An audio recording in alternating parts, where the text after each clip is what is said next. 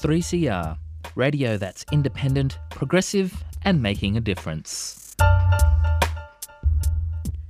And welcome to The Renegade Economist with your host, Karl Fitzgerald, here shining a light on the powers of monopoly and how they impinge on our very economic rights. It's been a huge week.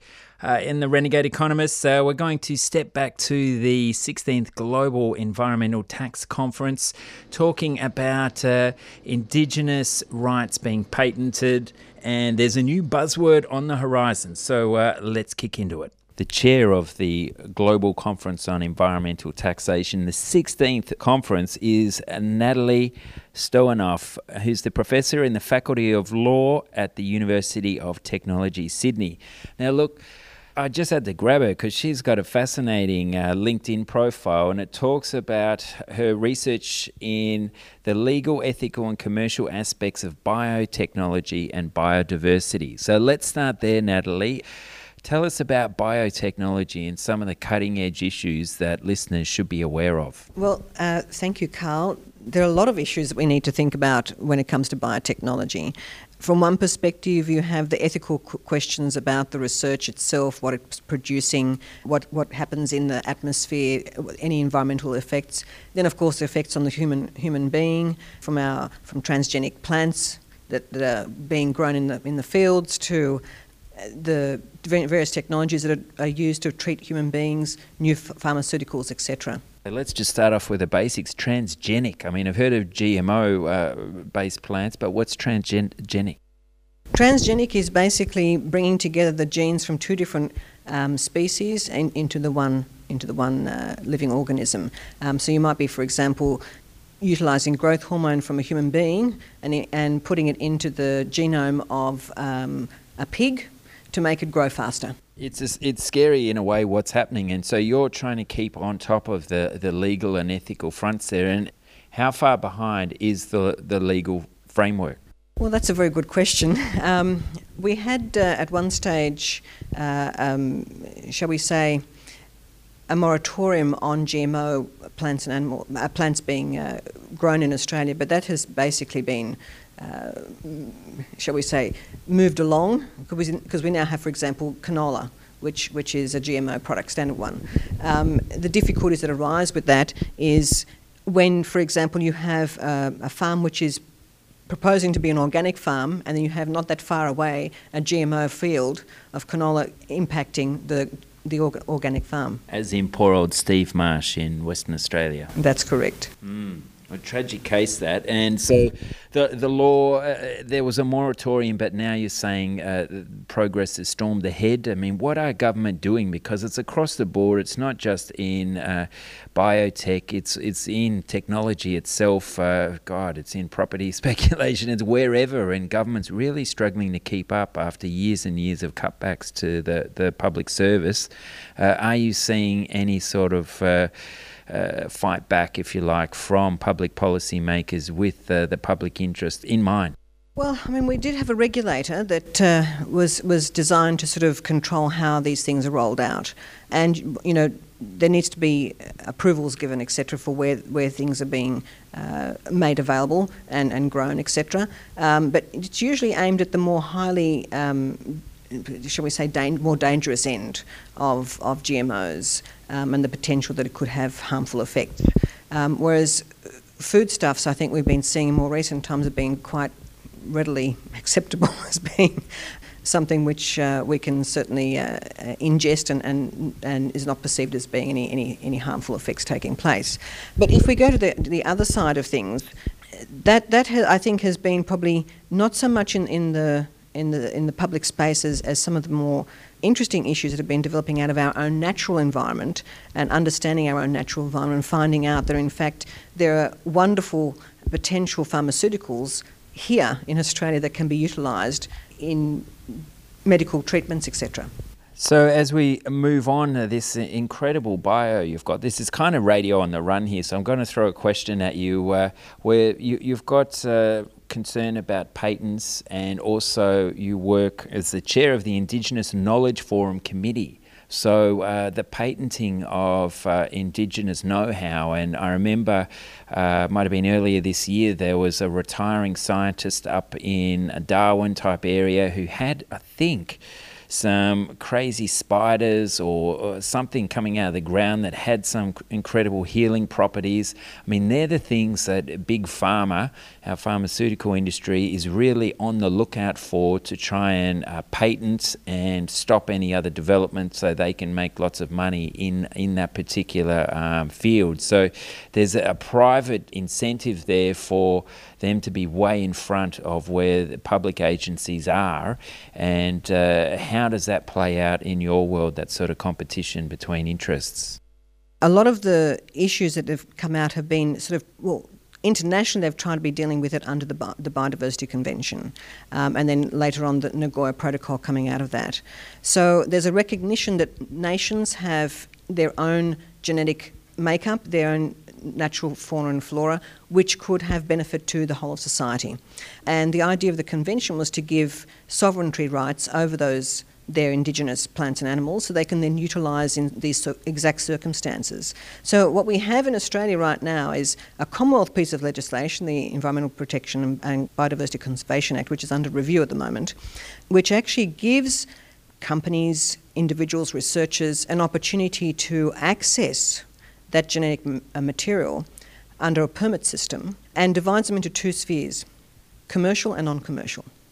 If they happen to be non commercial, so they're just doing general research at a university, for example, then there generally will not be some sort of benefit sharing agreement arrangement put in place, a commercialisation sort of arrangement. But where the purpose of the investigation is to find out that wonderful chemical that is potentially going to be saving the world, then that is perceived as being a commercial arrangement. And the, that particular legislation has regulations in place which allow for commercialisation agreements between the parties to benefit. Now, part and parcel of that, uh, those who happen to be the knowledge holders, the Indigenous knowledge holders in Australia, that actually point these bioprospectors in the right direction, say, this plant we use traditionally for A, B, and C Uh, or this animal is utilised for that particular purpose. And it's, it's usually only because of that interaction that the bioprospector knows where to go and then starts the whole research and development process, which results in that pharmaceutical, which eventually gets patented globally and then makes a fortune for the company that does so. Well, there's a new term, listeners bioprospectors. What potential is there in that production process for then patent thickets to be set up around uh, this beneficial uh, byproduct of nature, impeding other uh, research angles? And I suppose, uh, in light of that line of questioning, you'd have to say, how is the TPP going to come into play uh, with sovereign laws such as this Biodiversity Act? And where is the state of debate in that play?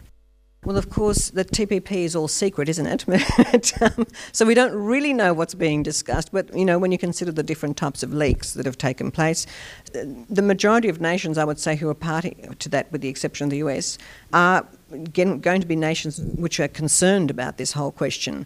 Are they going to have their sovereign rights protected over their own uh, genetic makeup for their plants and animals, um, and how's that going to play out in the long run? So that is an issue, um, and there's been, I, I believe, a request that there, this be put into the TPP. I don't know how far it's gone on that point, but um, something we need to think about though is that it's not all gloom and doom because we have got examples of Aboriginal communities around Australia that have actually engaged very productively with researchers in, in various Australian universities, entered into joint venture agreements, uh, in, in the end produced a, a, patentable product, and are joint owners in that. So it's, it's, as I said, it's not all gloom and doom. It's just a question of making sure that all communities have the ability to have the same bargaining power.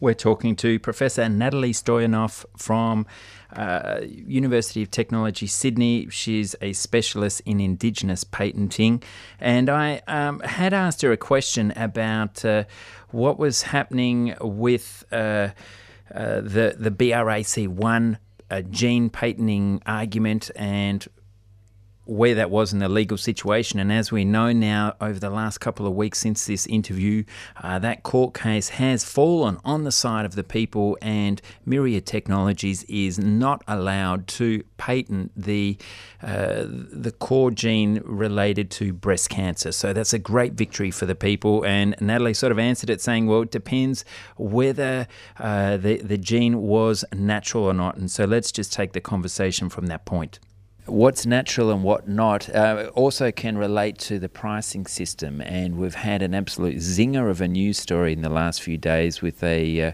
some sort of uh, Silicon Valley type entrepreneur buy, ha- buying into a, a, very important AIDS pill and increasing the price from $13 to $750 a pill.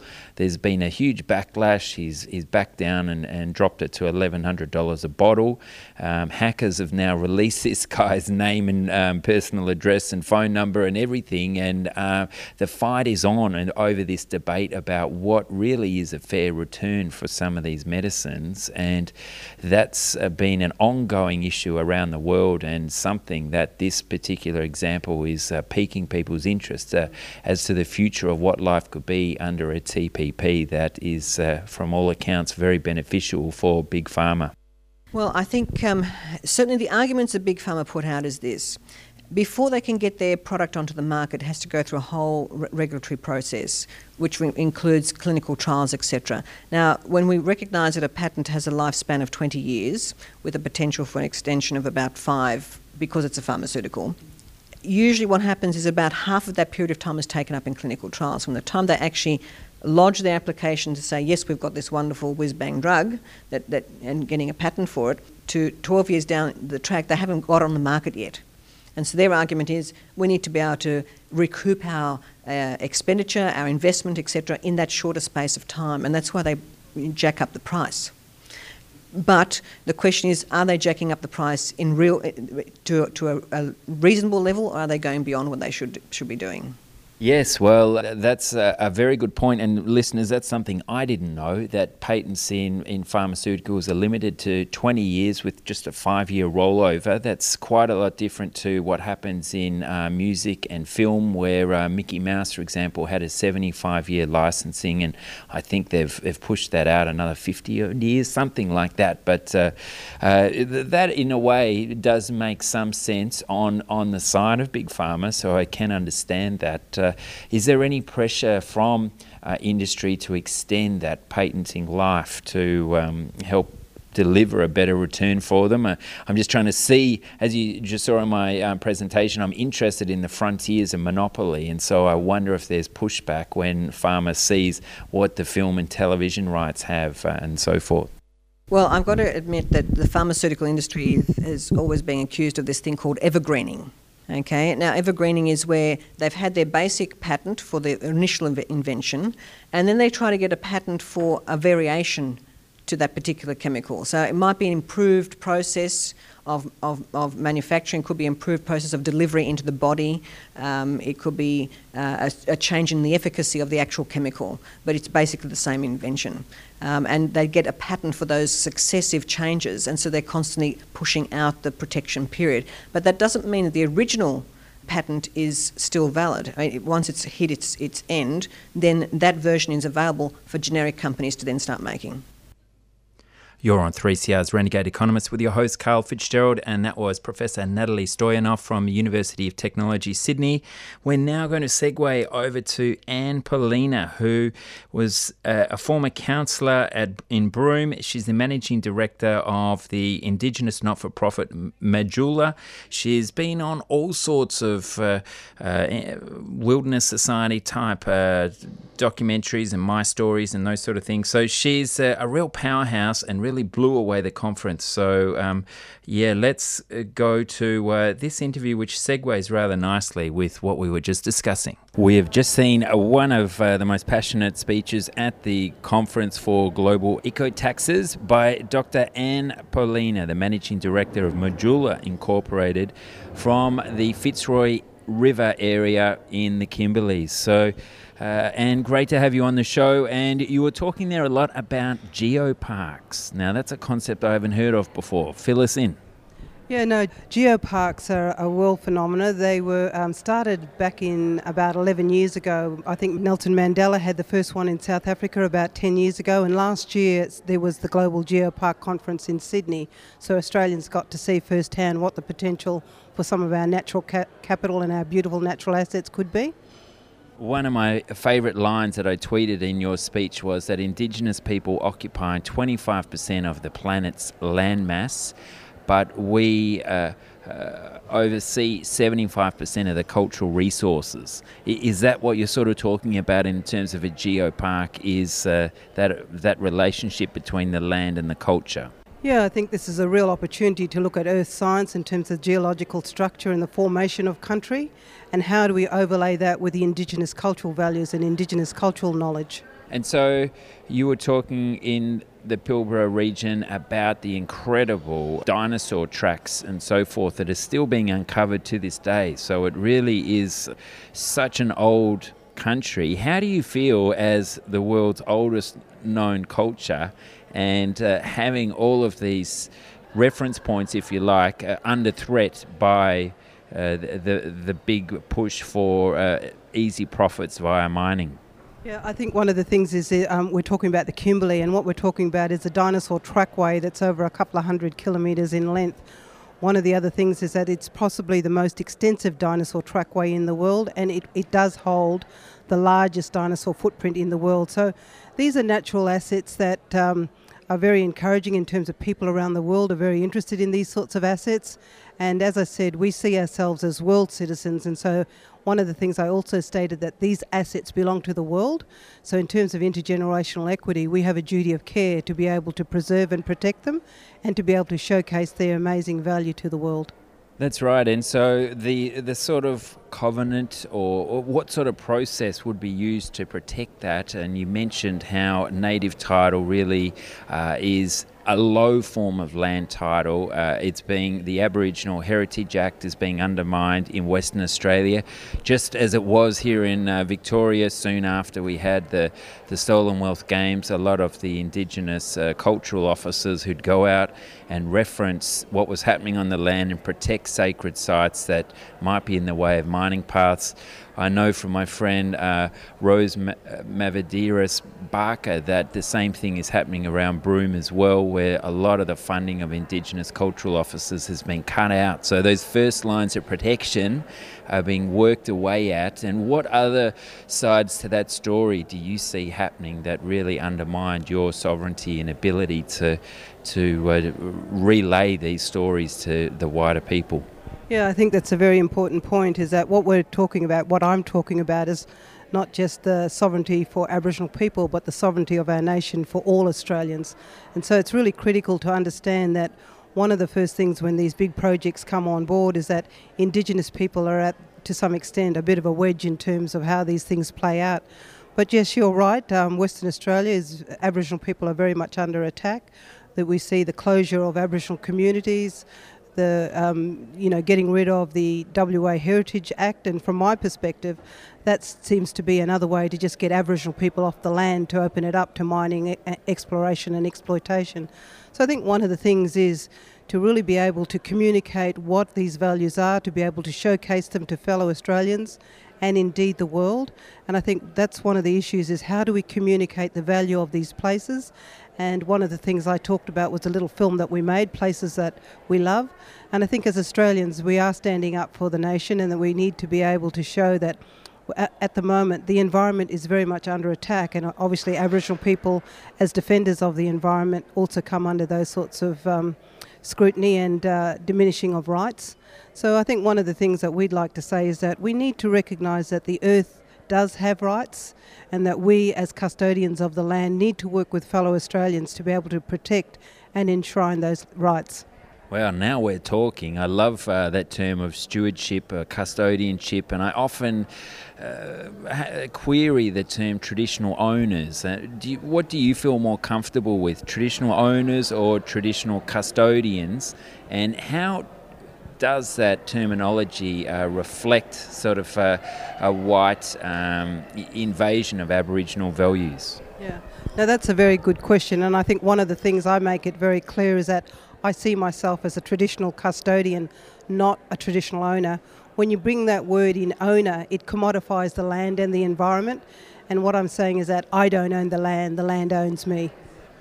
And I love that uh, line. Uh, that the law is in the land. And uh, for us here as renegade economists, we use very white man sort of analytical frameworks to quantify the value of the land and ensure that it's allocated uh, according to its best and highest use. Uh, that delivers gains for all of society, but I suppose in a way, the way Indigenous uh, tribes would spend a month or a season per watering hole and keep moving was a way to ensure that that land regenerated and, and gave a bounty to everyone.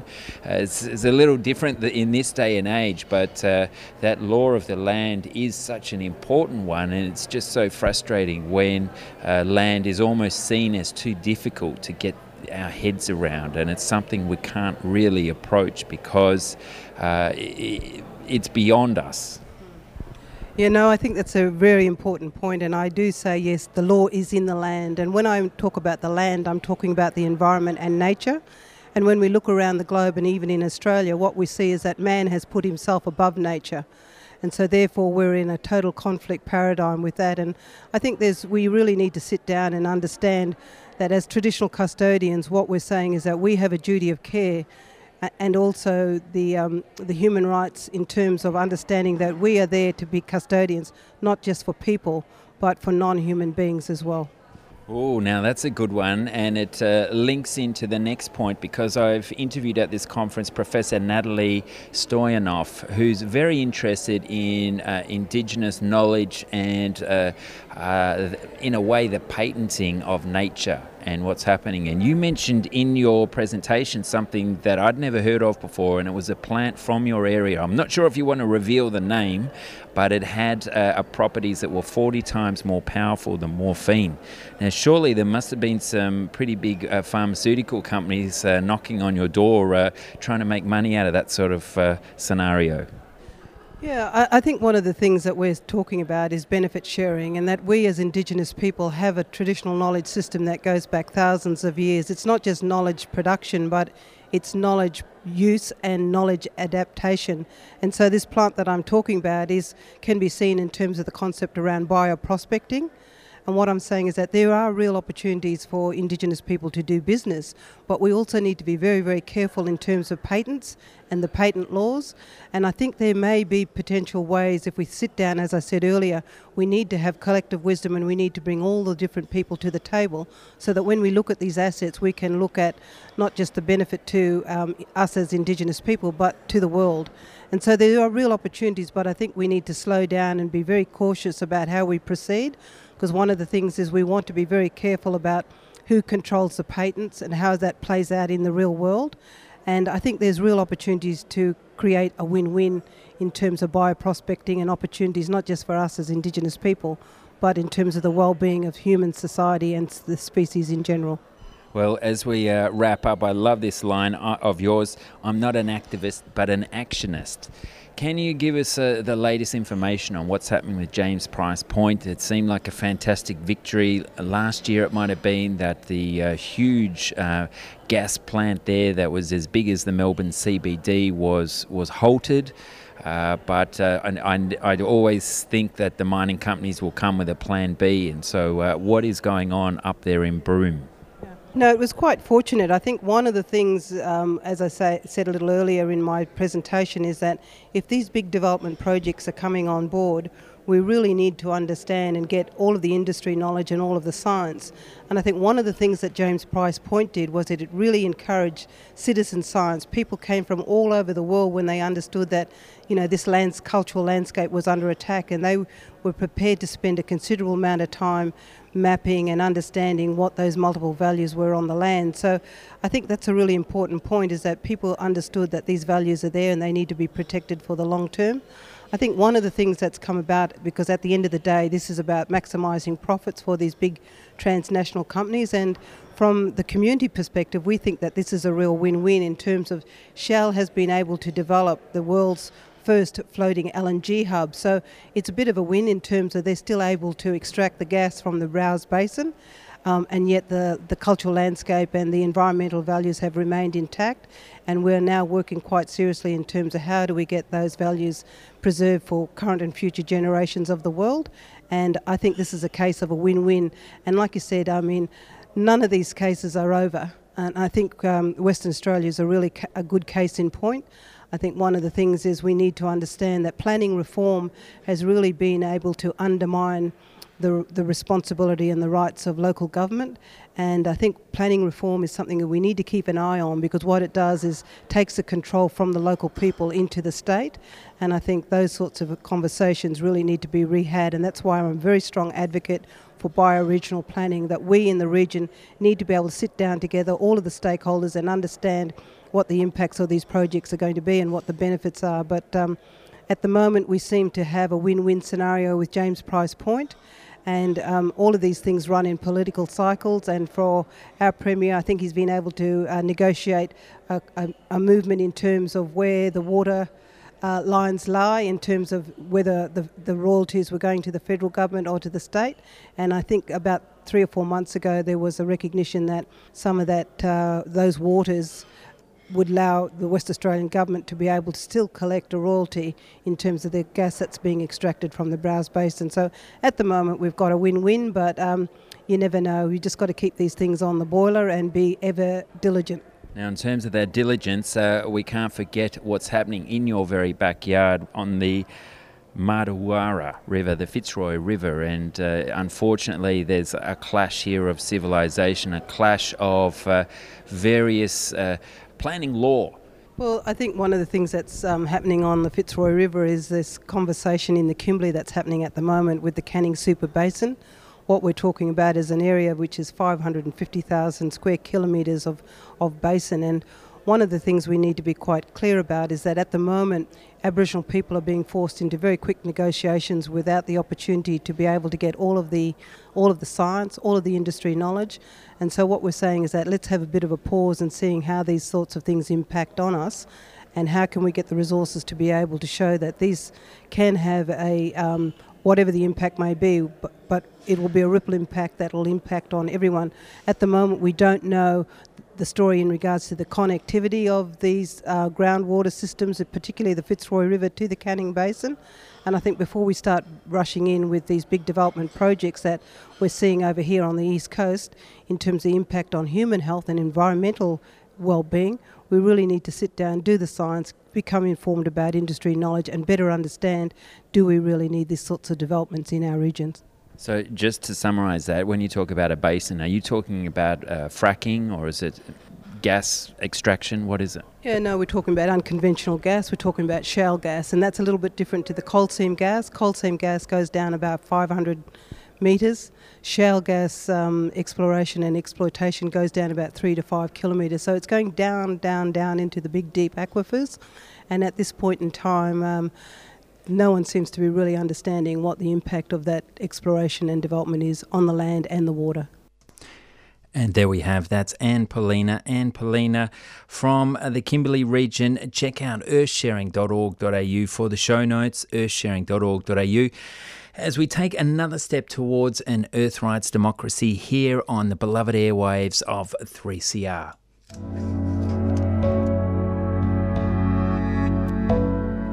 Is something worrying you?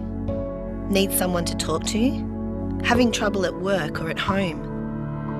Call Wire Women's Information on 1300 134 130, Monday to Friday 9am to 5pm. Talk to a woman who cares.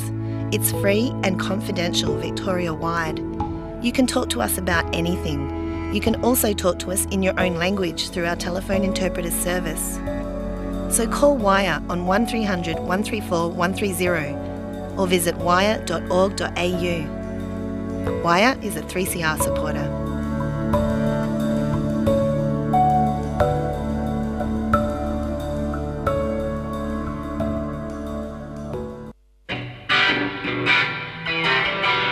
The New International Bookshop, Melbourne's famous left wing bookshop. We stock the widest range of left wing literature and merchandise, as well as heaps of cheap quality second-hand books.